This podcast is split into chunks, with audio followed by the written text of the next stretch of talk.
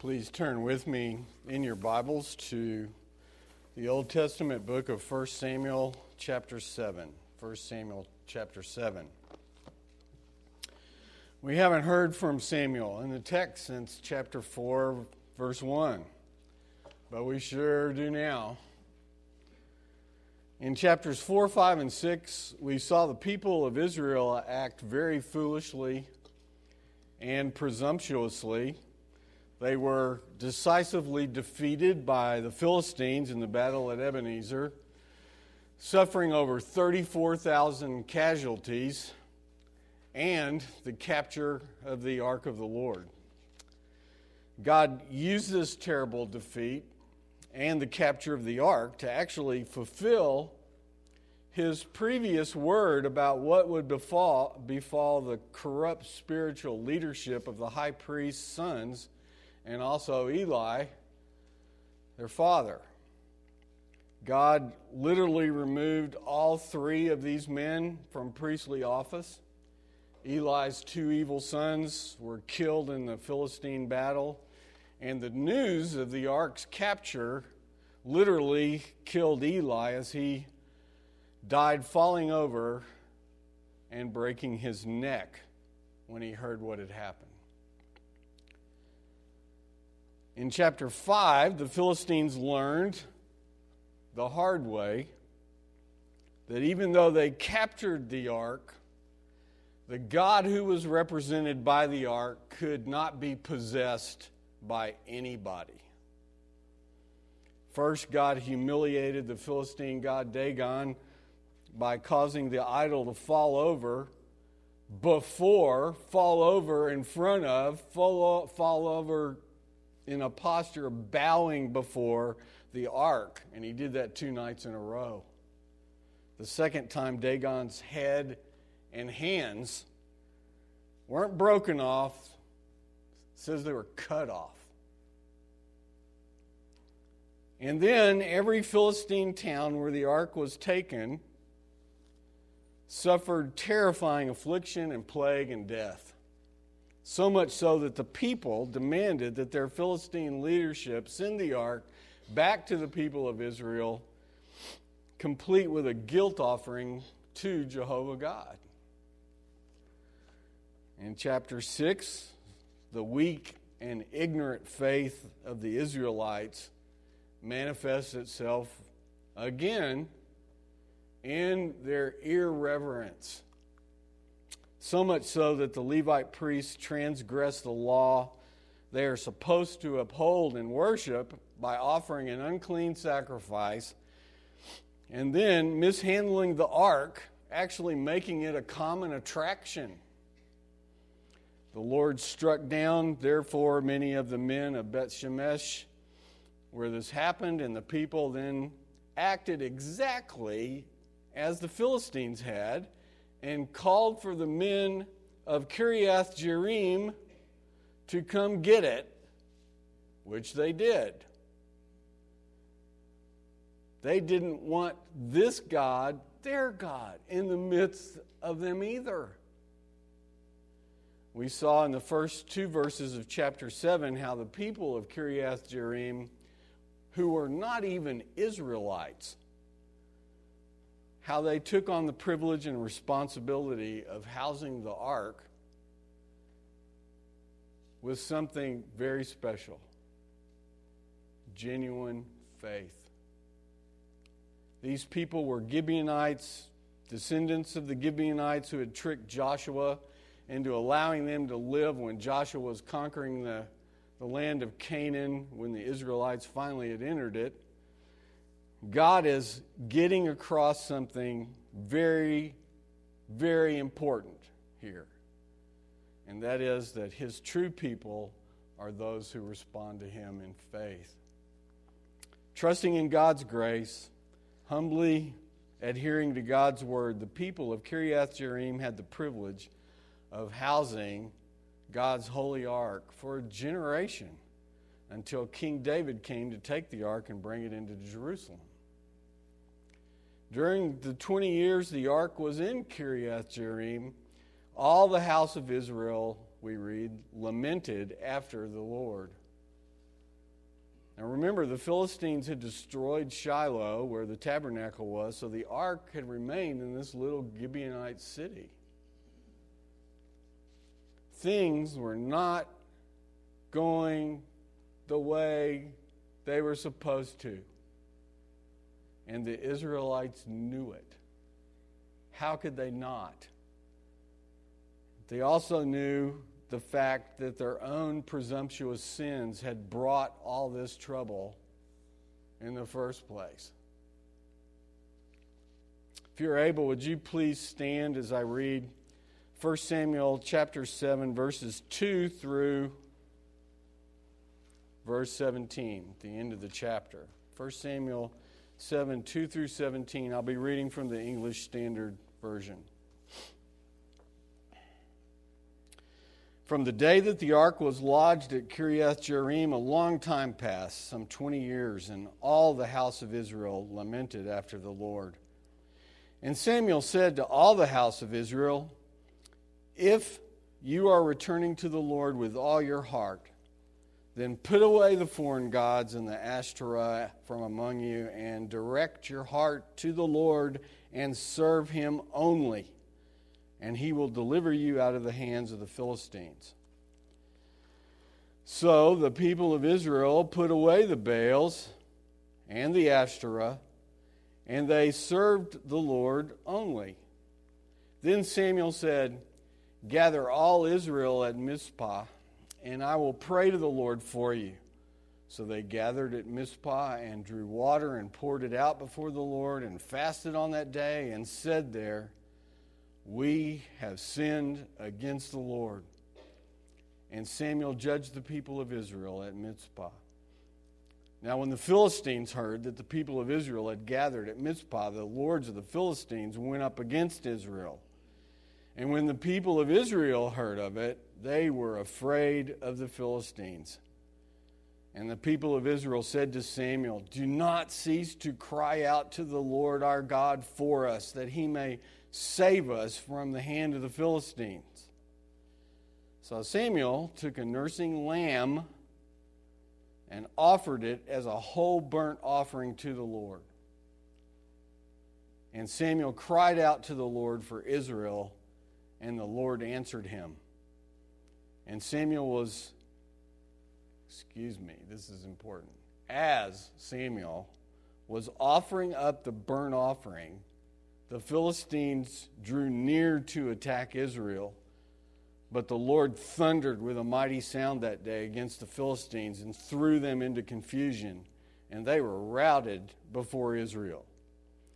And the men of Israel went out from Mizpah and pursued the Philistines and struck them as far as below Beth-car.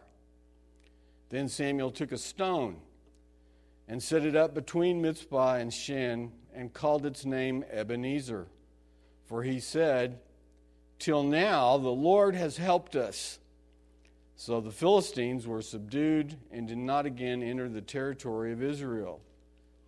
And the hand of the Lord was against the Philistines all the days of Samuel. The cities that the Philistines had taken from Israel were restored to Israel from Ekron to Gath, and Israel delivered their territory from the hand of the Philistines, and there was peace also between Israel and the Amorites. Samuel judged Israel all the days of his life, and he went on to a circuit year by year to Bethel, Gilgal, and Mizpah, and he judged Israel in all these places. Then he would return to Ramah, for his home was there, and there also he judged Israel. And he built there an altar to the Lord. This is the word of the Lord. Thanks be to God. You may be seated.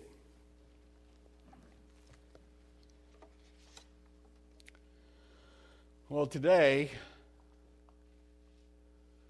we get to actually hone in on and focus on God extending His mercy again. That should bring joy to your hearts. I don't know whether you've noticed it yet. I don't see how you couldn't. But the people of Israel's hearts sure were, as we sang earlier, prone to wander. Our hearts sure are prone to wander. We need God's mercy. And this chapter is an incredible description of how God delivered his in this particular time in redemptive history.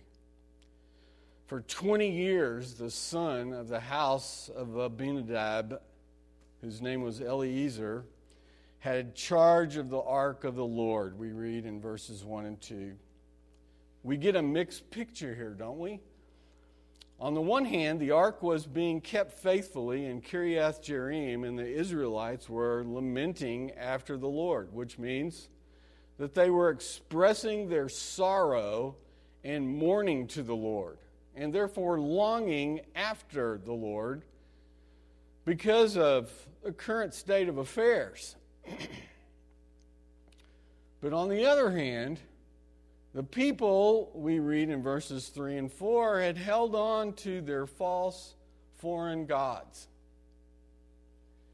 And we point our finger and say, How could you do this? Well, look around, folks.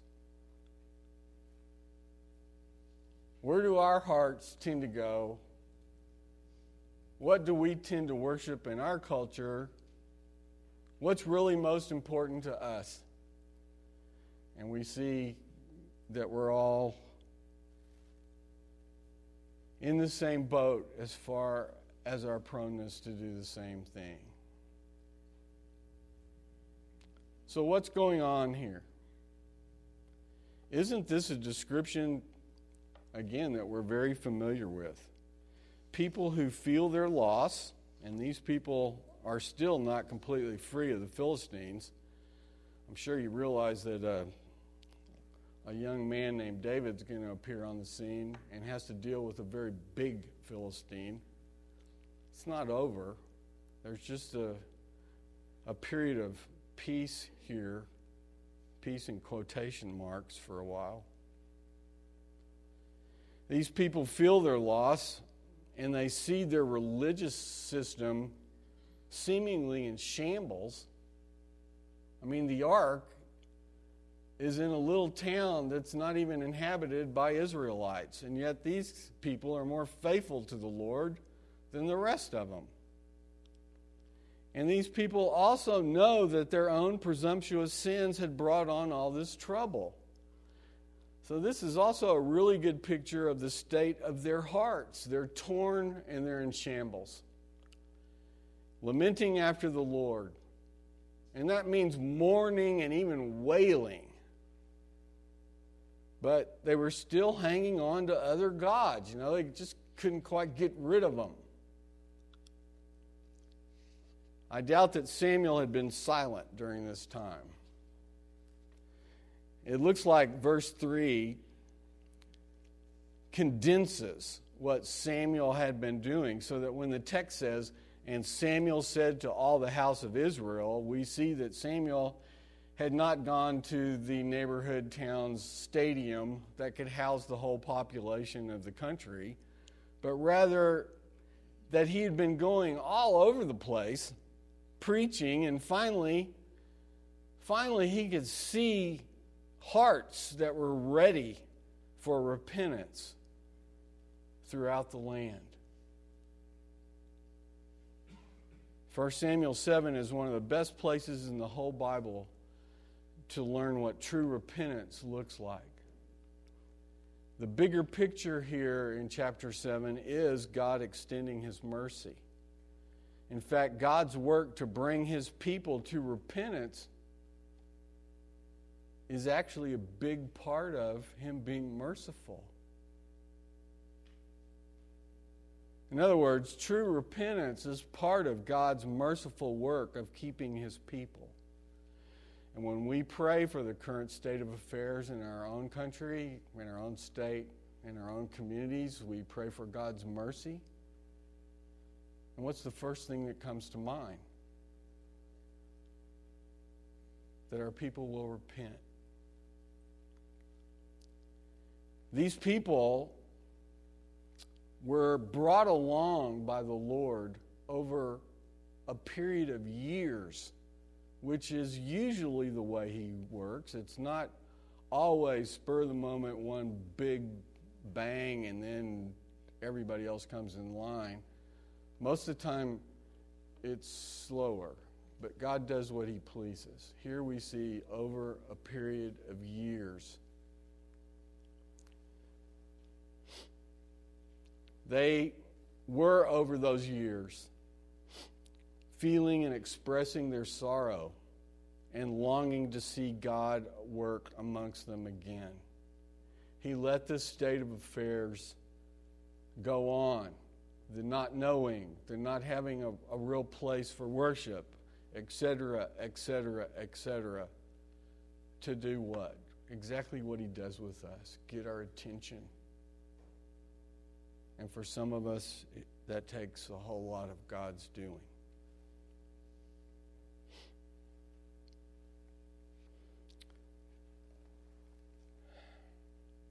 During this time, we read, they were also hearing the faithful preaching of God's word by Samuel. Repentance often begins with the sorrow and grief and realization of our misery and condition, but it's not just sorrowful emotions, is it? Samuel makes this clear in verses 3 and 4. And Samuel said to the house of Israel, If you are returning to the Lord with all your heart, then put away the foreign gods and the Ashtoreth from among you, and direct your heart to the Lord. Serve him only, and he will deliver you out of the hands of the Philistines. And then verse 4 So the people of Israel put away the Baals and the Asherah, and they served the Lord only. How often do we read something like that? We think, wow, that must have been quite a message. The point is, this had been the message for quite a while.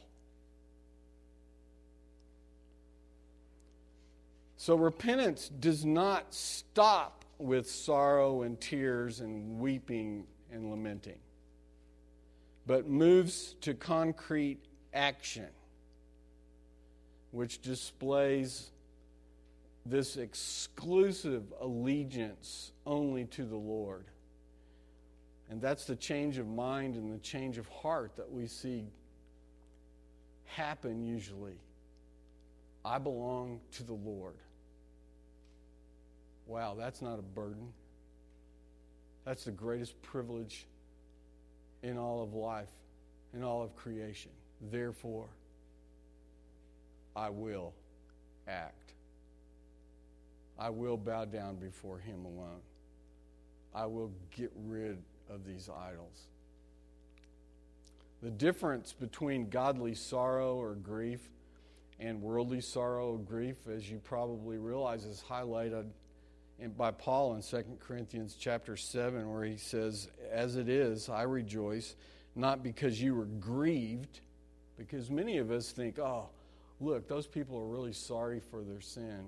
Or we feel like, well, I'm sorry for it, so that's it. That's all God requires. But Paul goes on, but because you were grieved into repenting. For you felt a godly grief, so that you suffered no loss through us. For godly grief produces a repentance that leads to salvation without regret, whereas worldly grief produces death. We see this distinction throughout Scripture. As 1 Samuel 7 4 says, so the people of Israel put away the Baals and the Ashtoreth, and they served the Lord only. Dale Ralph Davis writes God loves his people too much to tolerate their cuddling up with rivals. If that helps you remember this point, use it. Another pastor writes Samuel's teaching reminds us that true spiritual renewal is always accompanied by repentance from worldliness and sin. Always just as true revival also bears fruit in the reformation of Christ's church according to God's word. In verses 5 and 6, we see the beautiful corporate, heartfelt repentance confirmed. And I hope I read that slow enough. If I didn't, keep reading it over. This, this is just an incredible picture here. Then Samuel said, Gather all Israel at Mizpah, and I will pray to the Lord for you. So they gathered at Mizpah and drew water and poured it out before the Lord and fasted on that day and said, There we have sinned against the Lord. And Samuel judged the people of Israel at Mizpah. Now, we understand I think all of us understand that individual sins should be confessed and repented of on an individual basis. Probably we all agree. Yes, of course. I need to work on that, but yes. But here we see Israel gathering to confess and repent of their national and corporate sins Does that change the picture a little? It's easy to act humble when you're by yourself. It's a little different to put it into practice with everybody that you've been posturing before your whole life. Mizpah was a traditional meeting place, and it was only about five miles north of Jerusalem. And it's not clear here exactly what is meant by they drew water and poured it out before the Lord. What does that specifically refer to? Well, if you want to go off on a rabbit trail, they'll take you all over the place. This is one to go for because it can mean a lot of things. Basically, there's a couple of basic there, there's a couple of basic ways to see this. Some think it signifies deep distress as the water is wasted, so Israel has wasted its status as God's covenant people, and this was a, a corporate demonstration of what they'd done that everybody would kind of be able to take part of and be and and be uh, seen as a part of it. Others see it as a symbol of pouring out before God confessions of sin drawn from the depths of the heart.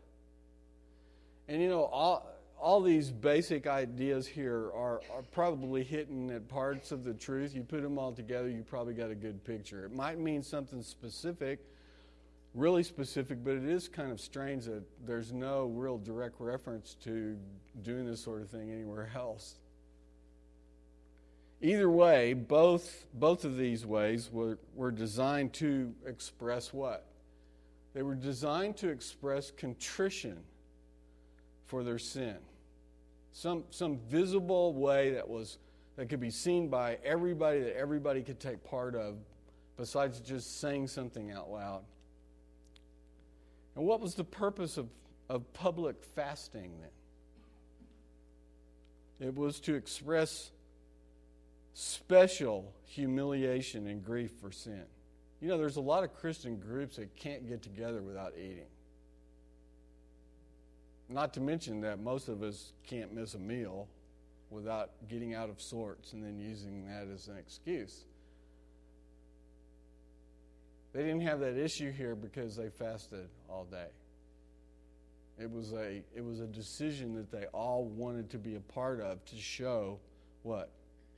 Their humiliation and grief for their sin.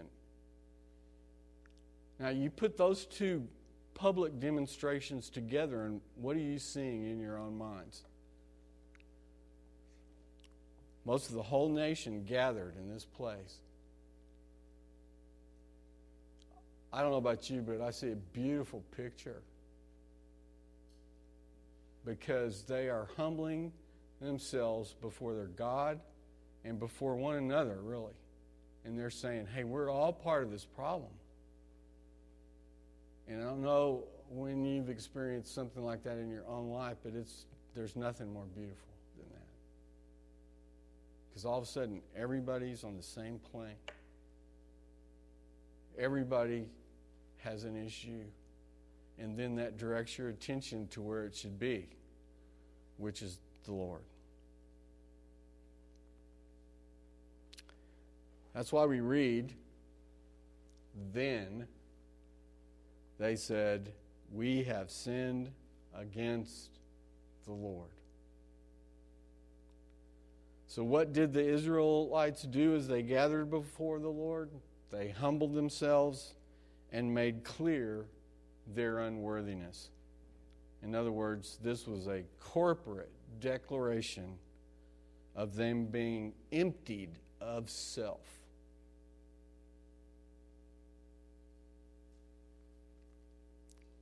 Now, in verses 7 through 10, we, we see something here that is so, so important for us to remember. The people's experience here, they experience God's mercy as they faithfully relied upon Him. And it gets kind of exciting because something else is going on, which we read. We need to realize here just how precarious their position was. In chapter 4, they acted presumptuously, putting their trust in a piece of God's furniture that they looked at as being rather magical, which, yeah, that's how they really viewed the ark and they viewed having that piece of furniture in their possession as almost a magical solution to them being victorious and delivering them from disaster. Well, they learned and had been learning some really tough lessons since then for the last 20 years, since they didn't have a corporate place to even worship. And really, God was demonstrating his symbolic withdrawal, which he does several times with his people. It's not really gone, but since they don't want him there, he kind of says, "Okay, let's let me show you what will happen when I'm not." Even though we know he is. And he does that first from the tabernacle in Shiloh, which is interesting. Then in the crushing defeat of Israel's forces, including the capture of the ark and the death and thus removal of the ruling priesthood of Eli's house. By the way, that didn't finish yet, but Eli and his two sons are now gone. There's, there's more family that are priests.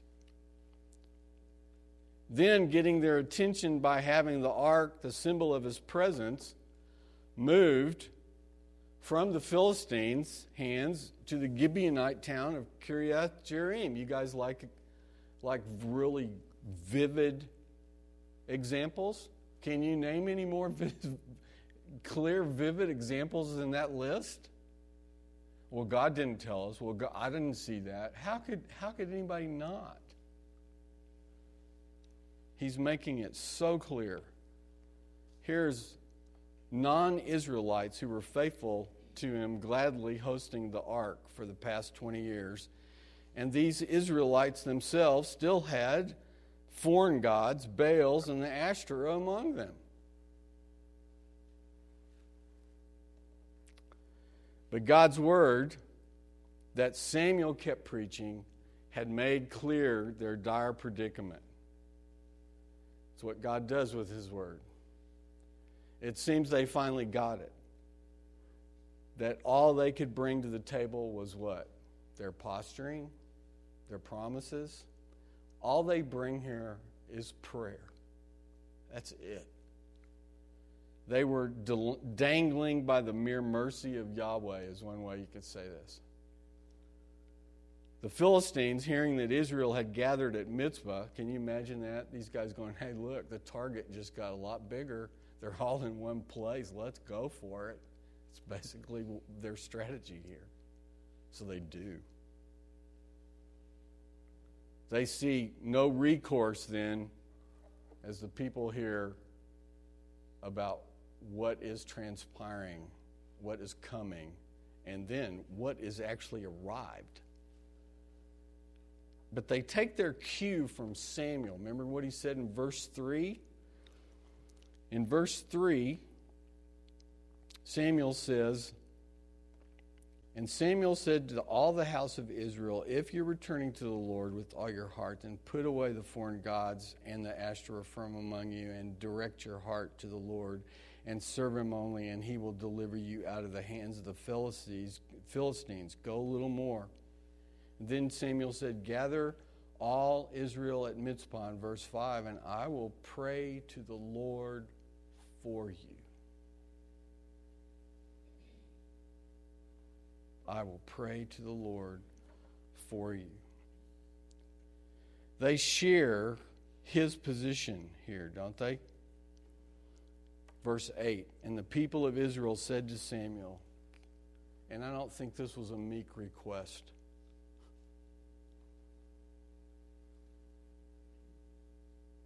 And the people of Israel said to Samuel, Do not cease to cry out to the Lord our God for us, that he may save us from the hand of the Philistines. Their lives were in danger from the Philistines, but their whole way of life and their relationship with God seemed to be a big question mark at this point.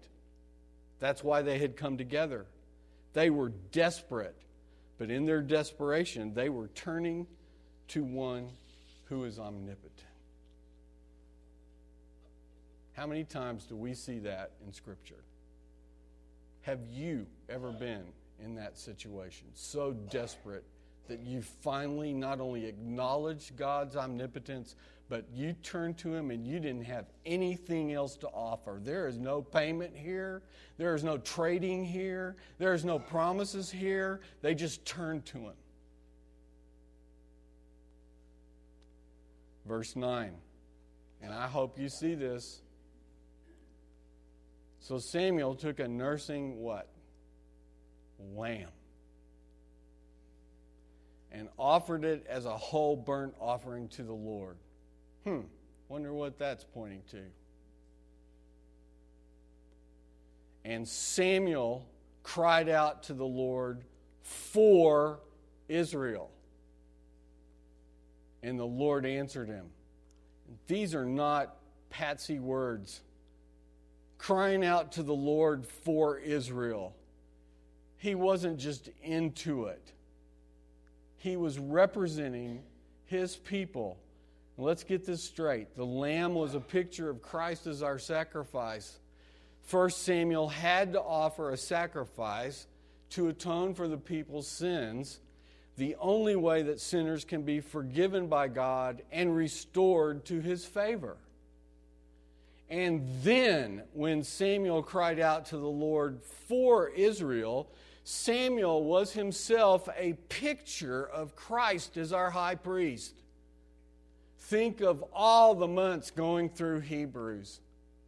Were they worth it? He is a picture of Christ as our high priest because what does Christ do as our high priest? In other words, in Samuel's intercession on Israel's behalf, we see the picture of the office of Christ as our high priest. This is the true secret, if you're going to say that, of steadfastness. What? We rely on the prayers of another whose prayers are always effectual, who is constantly interceding for us as the risen Lord.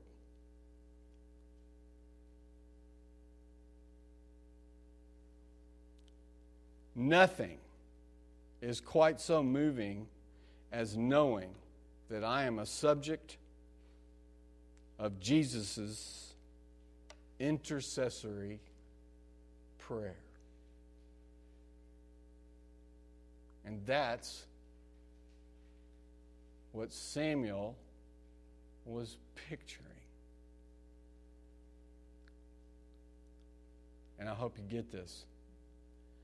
Those of you that are blessed and just going to that incredible Sunday school class where Sinclair is explaining this stuff, uh, touched on this a little bit, didn't he, this morning? This is another side of the same coin. That God loved us, chose to put his love on who he would choose to be his And he sent his son to do that. This is a picture of the King of Kings interceding for you. Not some sergeant, private, lieutenant, captain, even a general. This is the man. This is his son who is interceding for you.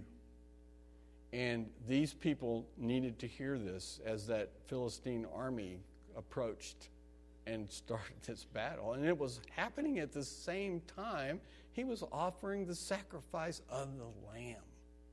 Is this an incredible picture or what?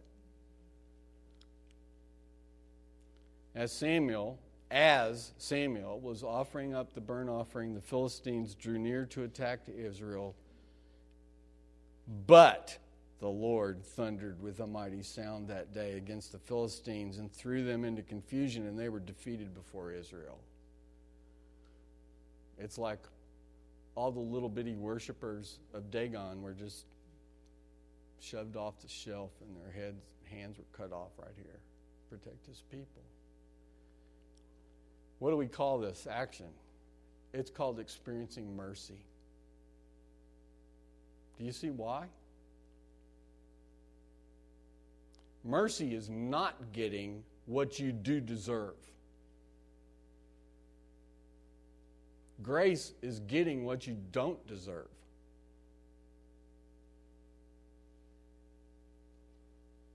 And you can put them together because they go together. But mercy, these people have been ignoring their God. They've been worshiping false gods. They've been denying Him. They've been evil in so many ways. And God extends His mercy, and everybody there that day, which was pretty much the whole nation we read, experienced it together. Wow. So now we kind of shift into the high gear and see how God uses Samuel again to help the people remember his mercy. And we're going, well, how could they not? I mean, they routed them, they chased these guys all over the place, back, you know, to who knows who, where, in the hill country, routed them. Surely they'll remember that. Well, what do you think? How long does it take to, for you to remember the last big evidence of mercy in your life from your God. After the rout of the Philistines, which finished there in verse 11, the emphasis becomes remembering what God has done. Verse 12 Then Samuel took a stone and set it up between Mizpah and Shen and called its name Ebenezer, for he said, Till now the Lord has helped us. Till now, the Lord has helped us simply implies that what Jehovah has been for his people, he also will be for his people. There's no question mark here. Memorial stones are especially meaningful because they commemorate what God had done in the past for his people, and so they're a witness to what God would yet do in the future. So when you see them, you went, wow, when we crossed the River Jordan to come into the land, we were scared out of our minds. And Joshua said, no, let's pile up 12 stones in the middle of the thing so that we'll remember. God told us to go in. We got in trouble because we didn't want to go in. We had to wander around for 40 years waiting again until it was time to go in. And now we're going in. Poof, here's the stones. So when your kid comes up and he says, How'd y'all get over here? You didn't want to, you were disobedient, you'd done all this stuff. We said, God was merciful. He said, Go, we went. And He went before us. There's nothing wrong with memorial stones. We just sang this verse. This is the song we just sang this morning 457. No accident. James is sneaky on these things. He gets them in, he gets the scriptures in when he finds out what we're preaching. And every child, at least they used to, know, know this hymn.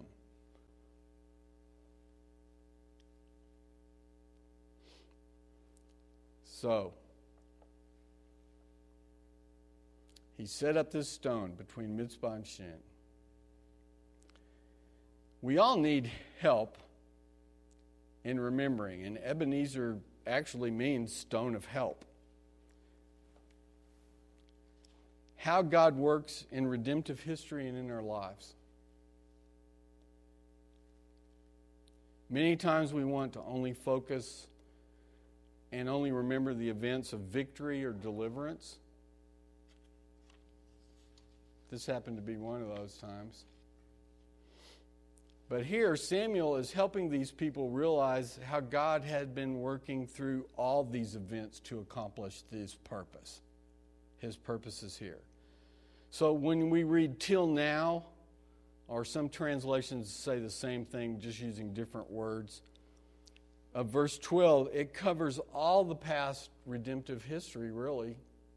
Samuel's pointing back, and in these events, at least to how they got in trouble in the first place and what happened because of it. He's saying you've got to remember all of this. It may be painful to remember, but remember where it's going, what it's pointing to. Here we have a victory to point to.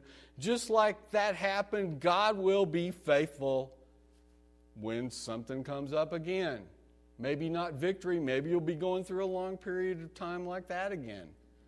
But God is not asleep at the wheel.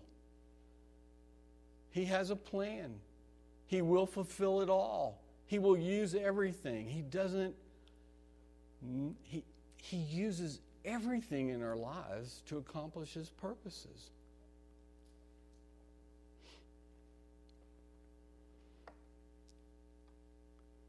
What had seemed the darkest times of 20 years earlier had actually been the means for God helping His people to be delivered from evil leadership. I mean, that evil leadership which had opened the door to much idol worship, which many of them had become a part of. So, through those 20 years, God was helping them to know themselves, wasn't He? He was helping them to know their sins. He was helping them to know the bitter consequences and punishment for sins.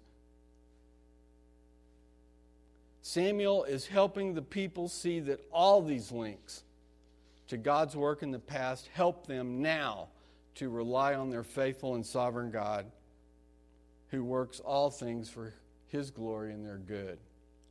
And some of these helps then may be in the forms of mercies, and some of them may be in the form of the words we don't want to hear chastisements and discipline.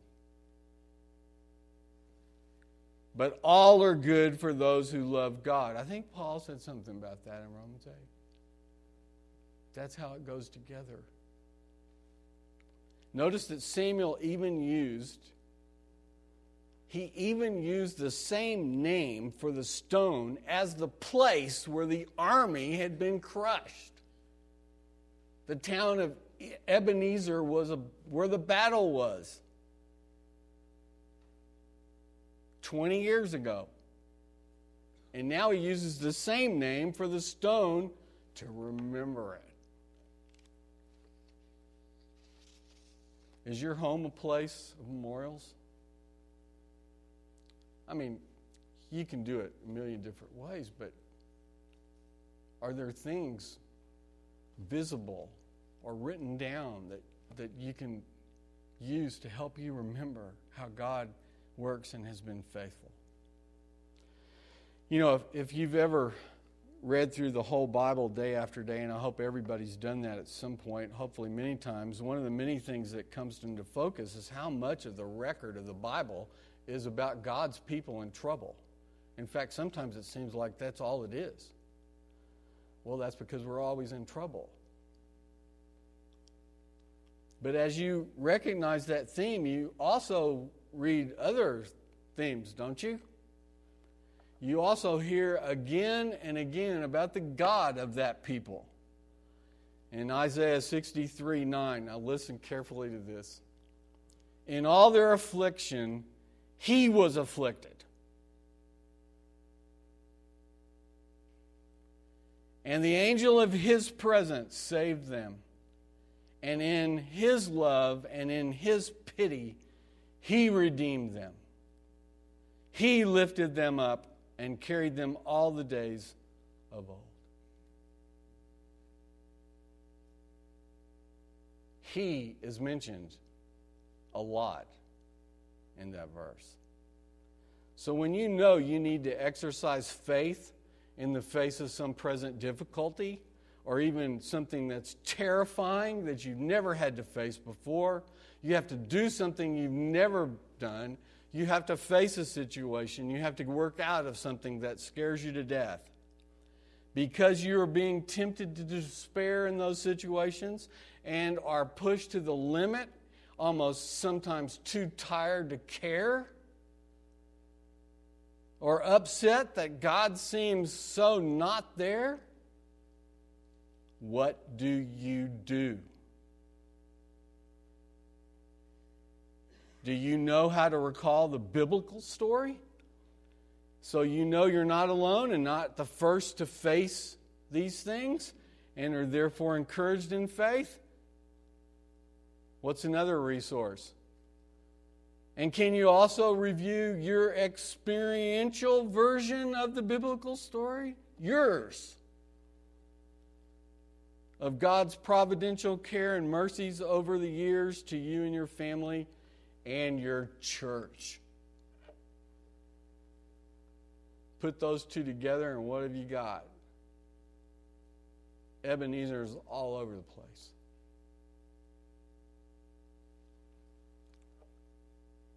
We stand in the present, but we dwell in the past, which so many people make fun of us for. But why do we stand in the present but dwell in the past because then we can be steadfast for the future. Memories. This is a Ralph Davis quote again. He's memories keep gratitude fresh. And that gratitude keeps faith faithful. Memories keep gratitude fresh, and that gratitude keeps faith faithful. Our passage closes with a brief summary statement about Samuel's life. He's not out of the picture. He didn't die, I think, until chapter 27, some, somewhere way down the line there. But his calling to judge that we read here doesn't mean that he merely decided legal disputes. I think we need to mention this. But rather that he was actively involved in reproof and instruction and counsel for living under God's leadership. He was the last of the judges in that regard. The scope of his ministry was wide. We also see here that the exciting crisis moments in which he was used, and we've already looked at several of them, and he's not through, were not a daily or weekly occurrence. Do we realize that? He wasn't a crisis experience junkie. He didn't have to have that high all the time. And you know what? Nobody in life does. Our culture tells us we need to go after it every day, and if we don't, we feel somehow like we failed. That's a lie. I think that this passage ends here like this to, to tell us something. Look at it. His life was really a slow circuit ministry to some of the most boring towns on the face of the earth. And what was he doing? He was ministering, he was judging, he was preaching. It was an everydayness that was special. And that everydayness, out of that everydayness kind of life, comes the deep faithfulness that's, that he lived out and passed on to others. And boy, does the American church need to learn that one. Decades of faithfulness. Let's pray. Oh Lord God, we are we are so encouraged to see your mercy poured out on your people here in 1 Samuel 7 and, and what you taught them and how uh, you brought them to a point where their hearts were prepared for and they actually did repent and confess their sin. And you poured out your mercy upon them. You used Samuel, your servant, to pray for them as a type of Christ. We see here, and we're you've brought to our mind so many other biblical places where this picture is given of you, about you, and so many times in our own lives when, when we recognize your mercy to us through hard circumstances as well as the victories. And we pray that you would work in our hearts and our souls to make us ever mindful of your mercy and grace in that way. We ask this in Christ's precious name. Amen. Would you please stand? I'm going to read the second verse, stanza, whatever. I just went blank. Of hymn number 457. Here I raise my Ebenezer, hither by the help I'm come. And I hope by the, thy good pleasure safely to arrive at home. Jesus sought me when a stranger, wandering from the fold of God.